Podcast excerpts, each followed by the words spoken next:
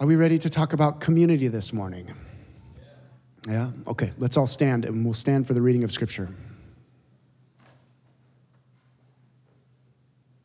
For millennia now, Christians have stood for the reading of God's Word as an act of reverence.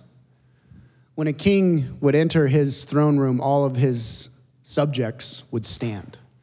When we open the Bible, the king comes to speak, the king comes to declare himself over us, waving a banner of love. And so we stand to greet him and receive from him. The passages will be up on the screens for you.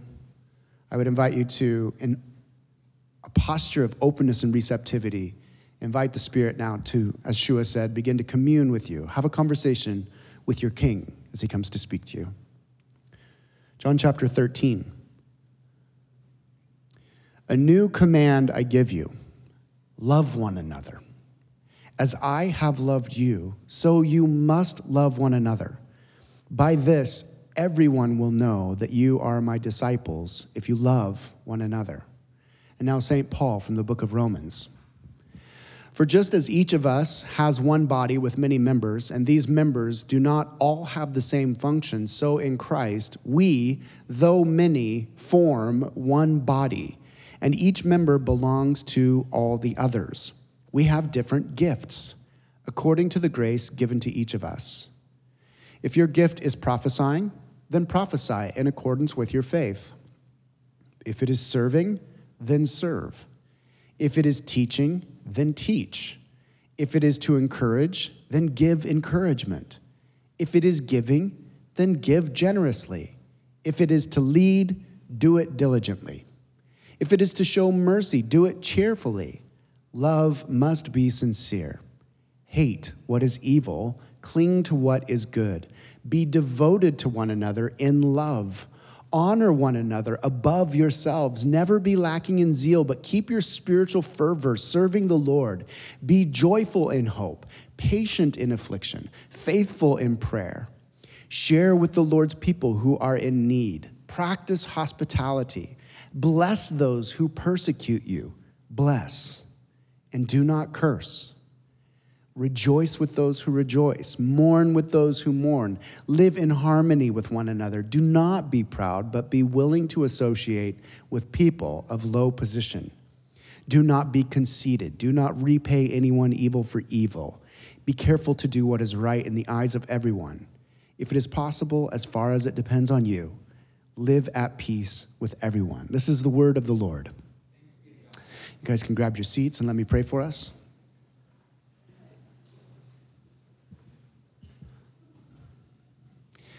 There's just absolutely nothing that can be done in a merely intellectual exercise of reading words on a page, giving thought to truth proposition, applying rationale, apart from the work of your Holy Spirit. There is no greater importance in this generation of the church than that we, your people, would once again long for the flames and the winds of the Holy Spirit. Holy Spirit, come. Holy Spirit, even now, open the soul of the one who's resisting, the one who stands steadfastly in their own plan apart from surrender. Bless now. Pour out your love in our hearts, as St. Paul promised. Groan in your people with words and utterances that we cannot translate, that are carried unto our Father, that his will would be done in our world as it is in heaven in our hearts as it is in our King's heart today. And I pray, merciful God, bind us together as a family, bind us together with a family of churches, and bind us together through the generations. I pray, as I have prayed for 20 years now, that you would use myself, my wife, Sophia and Nyla and Joby, my children, and our churches, Lighthouse, Taproot up in Seattle, Park Hill, neighbors, and the churches that will be planted out from this community all across the globe. I pray that you would use our churches to touch every soul on this planet, in this generation, and a thousand generations to come. In Jesus' name, amen. So, we're reaching the midway point this morning of an eight week series entitled Future Church. This is a series done in collaboration with Park Hill and with Light Church up in Encinitas and a whole series of churches across the West Coast. Each week, what we're doing is we're addressing a major challenge that we as Jesus followers are facing in today's particular social climate. And each week, we are also casting an alternative vision for human flourishing. And that vision aligns us with the contours of God's kingdom here on earth as it is in heaven.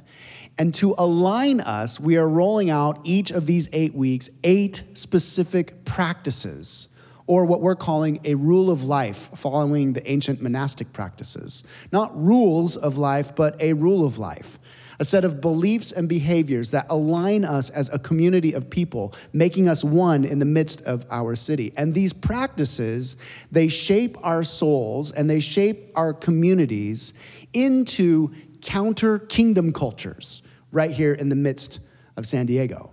And so today we're talking about a community of tight knit relationships in a culture of individualism and tribalism a community of tight knit relationships in a culture of individualism and tribalism. Spirit, come and call all of us into this depth of intertwined, tight knit relationship. In 1999, National Geographic fellow and researcher Dan Buettner, this is one of my favorite, it's a very popular study. He launched an in depth series of research and studies on the longest lived communities on our planet. They studied the people groups that were living the longest. These came to be called the Blue Zone studies. I'm sure you're familiar with them. Very, very famous studies. They culminated in 2015. Buettner and his colleagues at that point had distilled down nine contributing factors to these populations that seem to live just a little bit longer than the rest of the populations of planet Earth. And so I returned to the original research this last week. I was just on a I want to live longer thing this last week, and I was reading this research, and I was super surprised to discover that five, five friends, five of the nine factors of communities that live longer than the rest of the people on this planet, five of those factors were communal in nature. They were community based. Now, let me give to you those five community based factors. We won't go through all nine. Number one, Buettner and his colleagues found that those people who have purpose, purpose, will live longer than those who have a loss of purpose. The Okinawans of Japan, they have something that they call, I'm going to butcher this, ikigai? Ikijai? Ik, I don't know, but I'm butchering it, something along those lines. It basically translates into why we wake up in the morning. Why do I wake up in the morning? Ikijai. Buettner and his colleagues said that knowing your sense of purpose is worth up to seven years of extra life expectancy. Isn't that interesting? Now, here's the deal. We, as modern Westerners, whenever we think of what is my purpose, we keep it in the individualized kind of personal perspective. What is my purpose in the world? For the Okinawans, though, their purpose was intricately intertwined with their community. When they woke up and practiced ikijai, they would say, What is our purpose together? When they woke up in the morning saying, What is my purpose? the next thought they would have is, My community, the people that I am one with. Number two, and this is a good one people lived longer on this planet by drinking wine at five, they called it. Some of us are like, Thank God. Yes, I knew I was onto something. wine at five wine at five okay let's talk about this here for just a little bit they found they found that these cultures that drink moderate level moderate moderate sdsu kids moderate moderate levels of alcohol daily lived longer than those that tend to abstain completely. Once again, though, it wasn't the alcohol per se that was the key to their longevity, it was their community with alcohol involved in their community. Long lived populations, be they Mediterranean, Greek, the Okinawans, these populations that they were studying, they tend to enjoy a glass of wine or a pint of beer with friends and family. In fact, in these cultures, drinking alone was considered uncouth and inappropriate. Along similar lines, there was a, French epidemiologist, Jean Ferrier. And he showed that even though the French diet includes saturated fats and heavy oils and vast amounts of cheese and wine, all the lactose intolerant people here are groaning right now. These foods that most Americans and nutritionists would consider extremely unhealthy, the French consistently have less heart disease than other cultures. Researchers have come to call this the French paradox. And they surmise that the intentional connected way of eating cheese and wine together as a community that the French practice actually mitigates against the heart disease caused by the individualized, high pace, hamster wheel societies that we live in here in the United States. Number three, third factor that was communal in nature, was what they just called belonging. Belonging. A sense of belonging, and not just belonging to any tribe or group, but belonging to a faith based community. Really important. All but five of the 263 centenarians that they interviewed along the way, they belonged to a faith based community, and the denomination didn't really seem to matter. Their research showed that attending faith based services four times per month added four to 14 years of life expectancy. You guys just added four years to your life expectancy today. Well done. Isn't that incredible? Isn't that incredible? Communal. The fourth factor they found was what they just entitled loved ones first. Loved ones first. This was distilled down to what Buettner described as care for the family. Successful centenarian, centenarian, somebody that lived over 100 years. In the blue zones, they valued their family above the rest of the community and would not sacrifice their family for anything else. What this meant for these communities, what they, they kept their aging parents and grandparents nearby, in the home in particular. Uh, these communities all committed to a life partner, which Buettner discovered could lead to up to three years of life expectancy. And they all invested in their children and their grandchildren beyond and sacrificially with time and love. Caused them to live just a little bit longer than the rest of us. And then the fourth one, or excuse me, the fifth one was what they just called the right tribe. The right tribe. It's a triggering word right now in this cultural moment, but let me explain it. The right tribe. The final factor, the right tribe, Buettner discovered that these communities, they, they helped form the collective and the individual sense of well being because where one or more were gathered, there would be this amplifying and this multiplying of the patterns of healthy behavior and the patterns of healthy belief via the tribe's influence.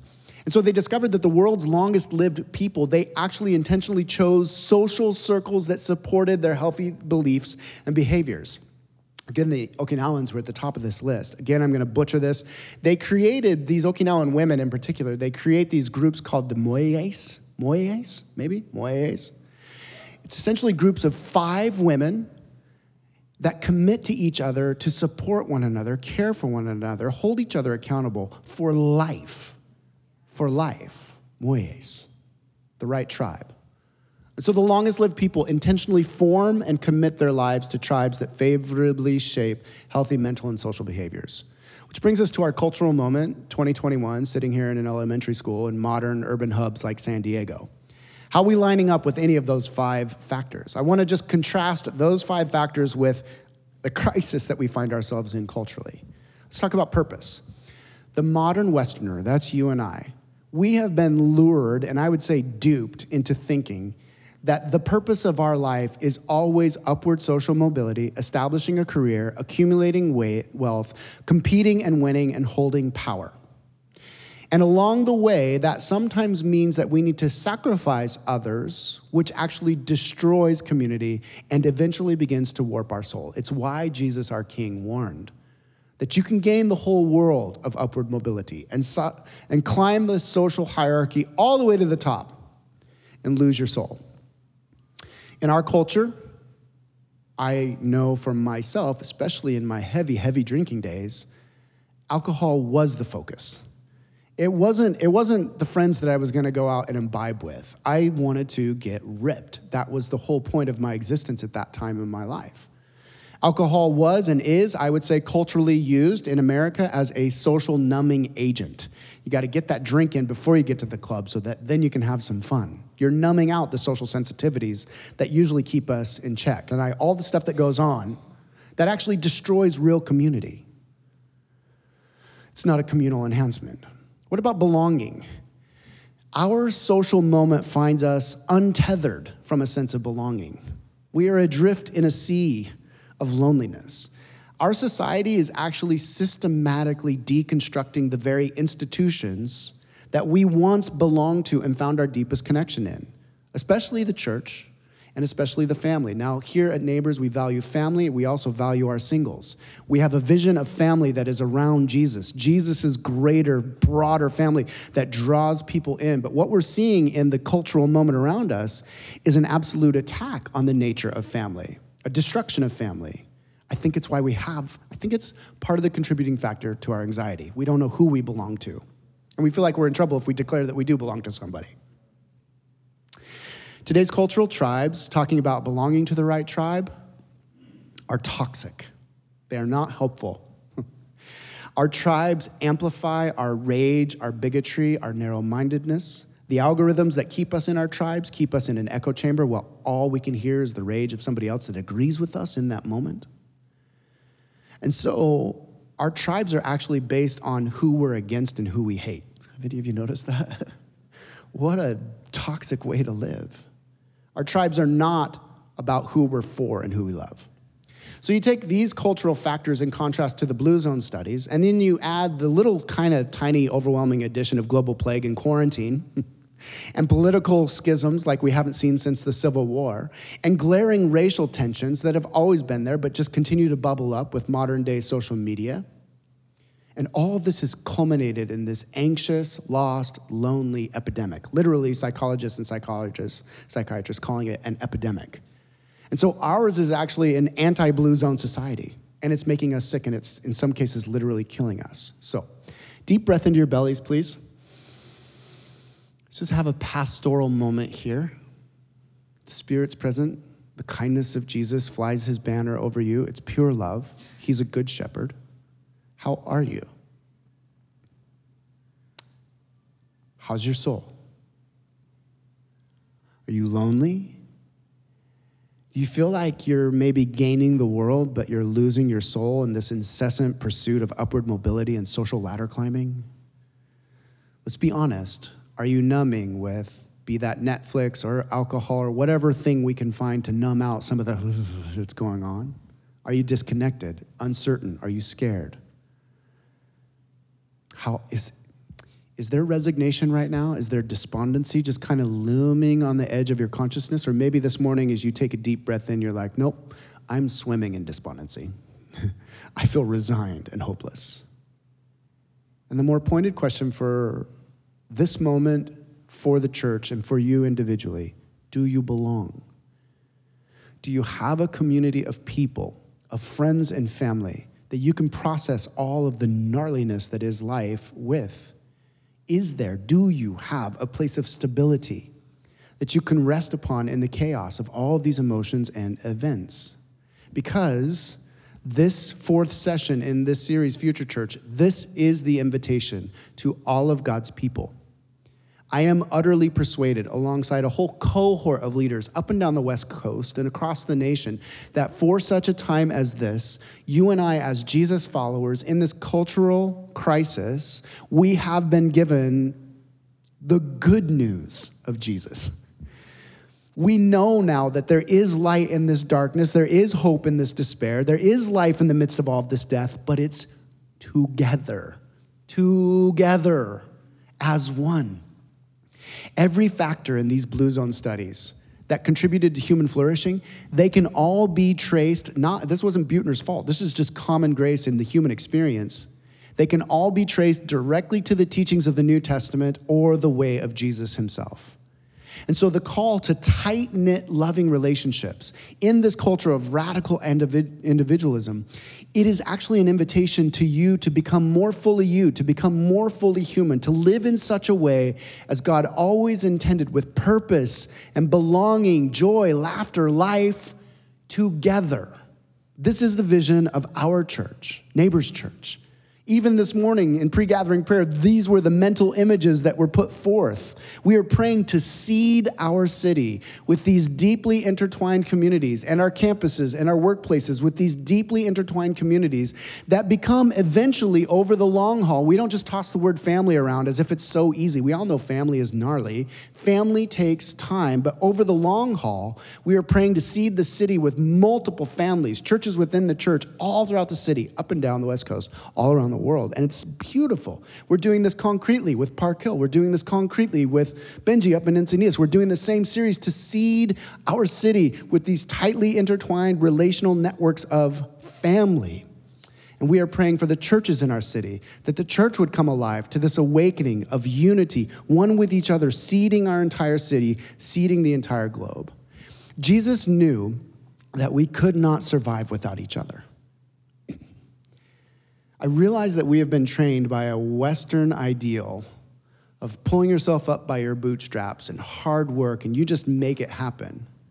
But maybe the greatest blessing is coming to realize I'm not making it happen. I can't do this alone.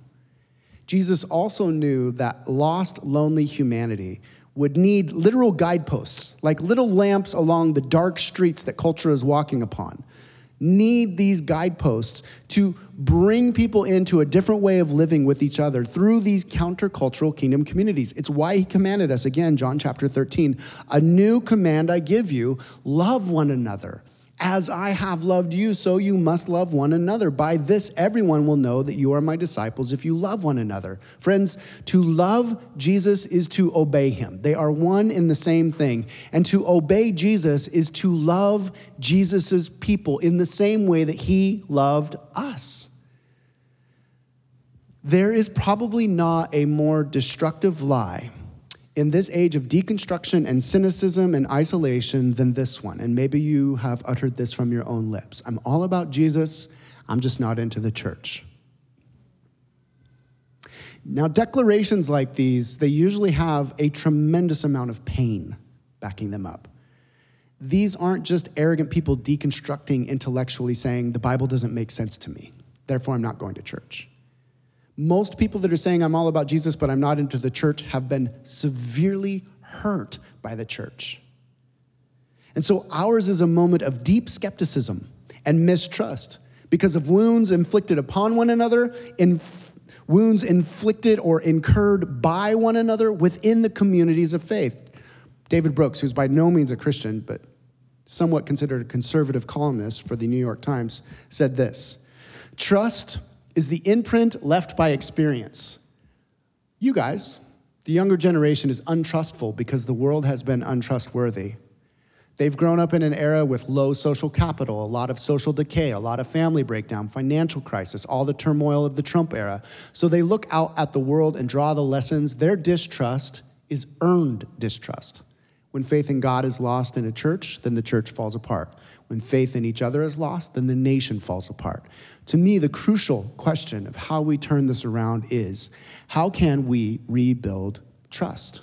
How can we rebuild communities where there are trusting relationships? Friends, despite the terrible breakdown of our society, Jesus' command in this room remains for us to love one another. His command is a call for us to relentlessly tirelessly, courageously rebuild trust with one another, one relationship at a time, one community night at a time, one dinner at a time, one cup of coffee at a time. The great Henry Nouwen, in a letter, he was asked why we need the church. What's the big deal about the church, especially in a culture where everybody can be spiritual? That's very normal, but like committed religious attendance in a community seems at least pointless. And in our communities, in this cultural moment, seems wounding and damaging. And Nouwen's reply was very important. He said this All the mystics I have read, such as John of the Cross, Teresa of Avila, Thomas à Kempis, Meister Eckhart, were all people deeply connected with the church. The church, speaking now to his questioner, as you say, the church can so clearly be in the way of God. Nouwen acknowledge that. The church can get in the way of God, but it will never cease to be the way to God. This is the hard paradox of the religious life. When we give up the church completely, we will end up by we will end up losing God. In many ways, we are in the same situation Jesus was during his life. He strongly criticized the religious leaders of his time, but continued to say that people should listen to their words without following their example. While Jesus was very critical of the religious institutions of his time, he never suggested that people could do without them. And that is true even today. Now, the ginormous elephant sitting on our chests in this room there are immense challenges to loving one another as Jesus commanded. And these challenges are rooted in what sociologists and philosophers call the radical individualism of our day, this commitment to autonomy. Some of these challenges are our own choices. Let me list some of them. The frenetic pace, that is the crazy pace that all of us are carrying this week, and our over, over busy schedules, these schedules are robbing us of time and energy to pour into and to be poured into via relationship. Now, in an urban hub like San Diego, transience is the norm. We don't stay in a place with a group of people long enough for anything of real substance to form. It's why at Neighbors we literally humbly invite you to pray about God providing for you to stay in the city with us and not leave. To deal with wherever you're at on the political spectrum. To just live into a lifelong endeavor with a community. Pray about that at the very least. And don't let the transients rob you of something that God may want to give to you. We have been duped by the lie that our personal autonomy and our individual de- desires are the path to flourishing. And this is a lie that keeps us chasing the kind of a happiness and fulfillment fog, all based on self. All the while, while the deeper aspects of sacrifice and commitment and disadvantaging ourselves for the other is the pathway to true joy. And then we have the challenge of just good old fashioned sin. Sin blinds us to the beauty of God's community. Sin keeps us at arm's length. Sin wounds us. Sin wounds others through us. And as the old cliche goes, hurt people hurt people. I cannot tell you how many of God's people have said to me over these 20 years, including myself, many a time with many a mentor and in prayer, I don't feel safe. And so, in our fear and in our hurt, we wall off, we protect, we posture, we guard. And then there's this final piece that we're going to be developing much more in 2022 Satan, this malevolent being. He hates God's community. Satan's agenda is to segregate, to separate, to isolate, and to destroy community. And so, over and over and over, the apostles were correcting and commanding our first Christian brothers and sisters to resist all these forces. It's why Paul exhorted the Ephesians in Ephesians chapter 4 to live a life worthy of the calling you have received. Be completely humble and gentle, be patient, bear with one another in love, make every effort to keep the unity of the Spirit through the bond of peace. Paul would even call out people in his letters by name. Philippians chapter 4, verse 2 I plead with Euodia and I plead with Syntyche to be of the same mind in the Lord. Gosh, can you imagine being the, the people that are remembered through the annals of history as the two people that just couldn't get along? Not for us. Here's, here's the call here is the call. Four primary challenges or calls for us as we get ready to come to communion this morning. Four calls for you, four challenges for us to, to, to, to shape an alternative vision aligned with the contours of God's kingdom right here in the city of San Diego. Number one, we are to pursue the ideal while embracing the reality.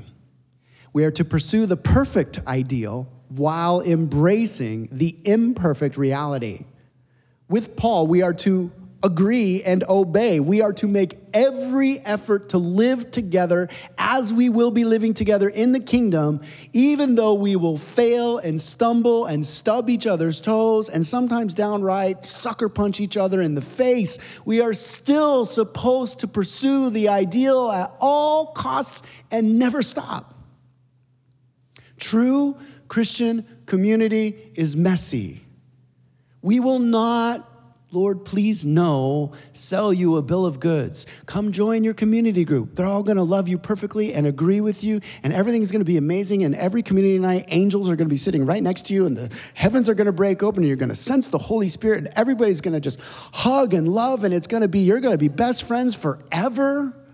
And we're gonna be family as the new as our this western moment in the church everybody wants to call everybody family without actually acting like family how many of you have perfect families where you've never had any conflict in your family, any issues?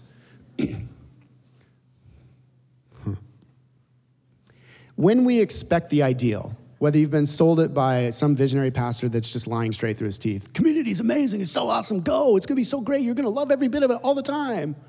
Or, or, or you have this envisionment of what community could be and should be in your mind, and then you place that expectation on that community, and then you walk into it and you experience reality, which is some nights are awkward, some nights are super boring.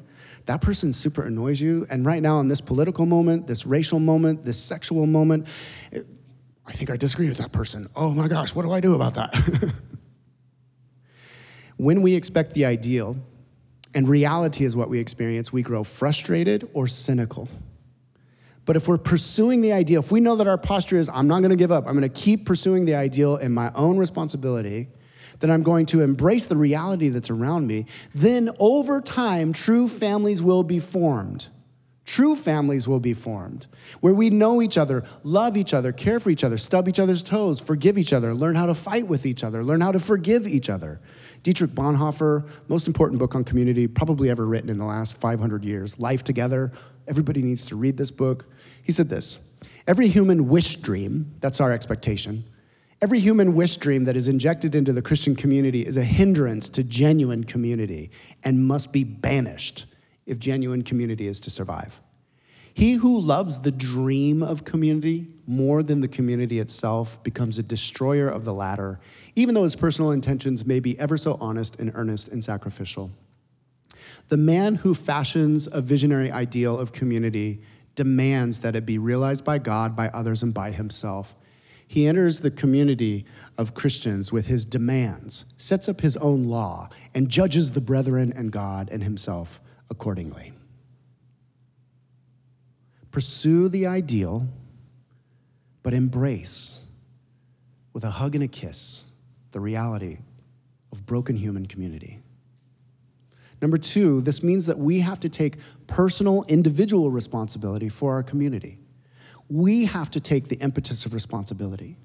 We are responsible for community, the formation of community, how we live into community, how we embrace community, how we pursue the ideal. If we are pursuing the ideal while embracing the reality, this means that we are the ones taking the initiative. And I would say that entitlement breaks down community. This means that when we begin to approach community, we don't approach it um, expecting the group to come to us, we go to them. Our mentality is, and yes, this is hard work. Yes, this is a bummer. Yes, I wish the church would be better about welcoming and thinking and being forecasting and meeting needs. I wish, I wish, I wish I could do better at that. But we shift, we shift the perspective when we say, I'm going to take responsibility, meaning I will be the one that pursues. I'm going to endure the awkward moment of meeting a new group. I'm going to sit through the boring nights and rally the troops. So boring, but we're together. I'm going to be the one that reaches out. I'm going to one I'm going to be the one that invites to lunches. I'm going to be the one that pays for the coffees. I'm going to be the one that says, "Hey, can I mentor you in my brokenness? Can I lead you?" We take personal responsibility. We personally are practicing and modeling, regardless, friends, of how the group responds. We model, no matter what, pursuing the ideal by sacrificially serving, by absorbing wrong and forgiving, and staying vulnerable and honest with deep, deep, selfless humility.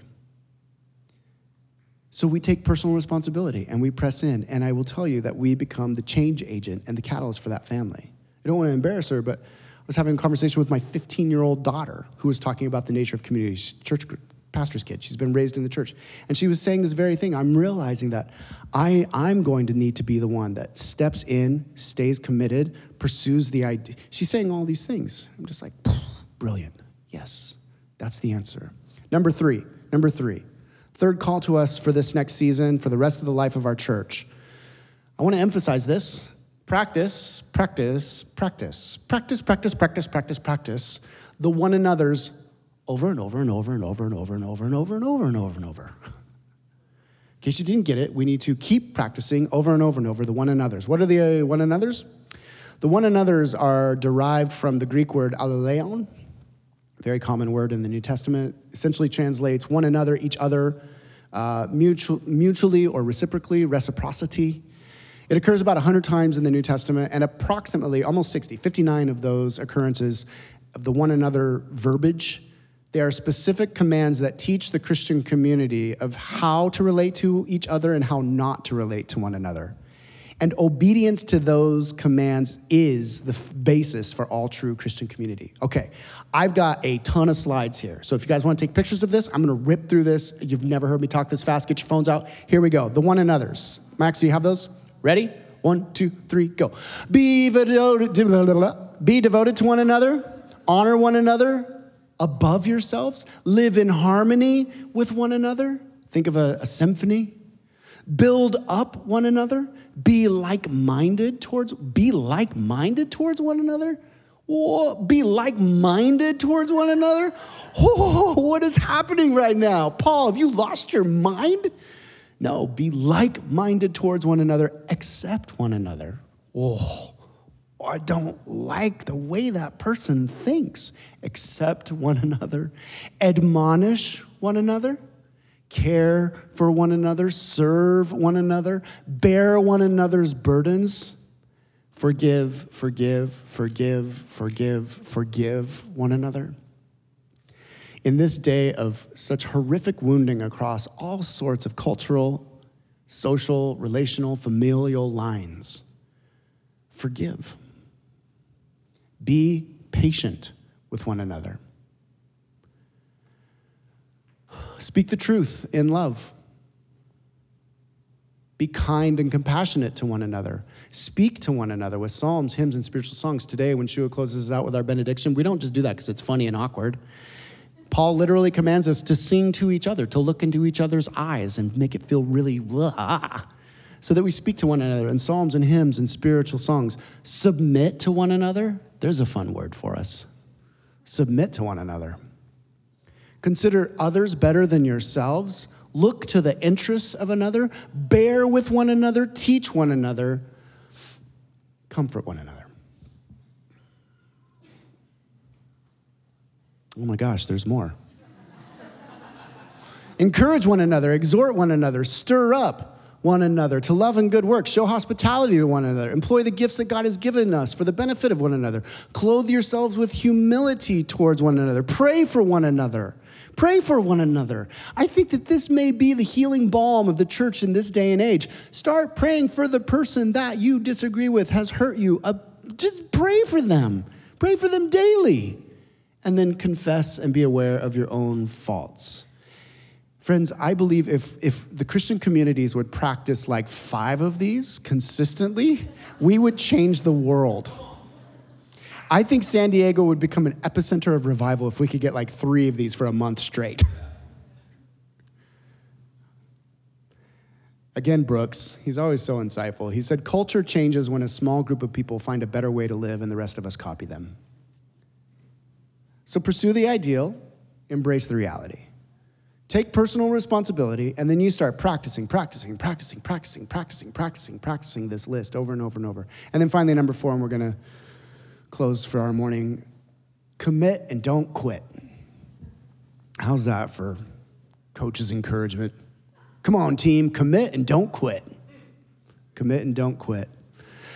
Modern Christians, I believe, need to experience two types of conversion. The first is to Jesus, which most of us in this room have converted to. We've radically committed to Jesus as our center of everything. The second, I believe, is a conversion to Jesus' community. What I mean by that is we literally need to he- have our belief structures that culture has handed us from this individualized, hyper expressive, radical humanism that we live in. We need to be converted from that into the economy of God's kingdom in relationship one unto another. And it's such a radical shift that it looks like literal conversion of sorts.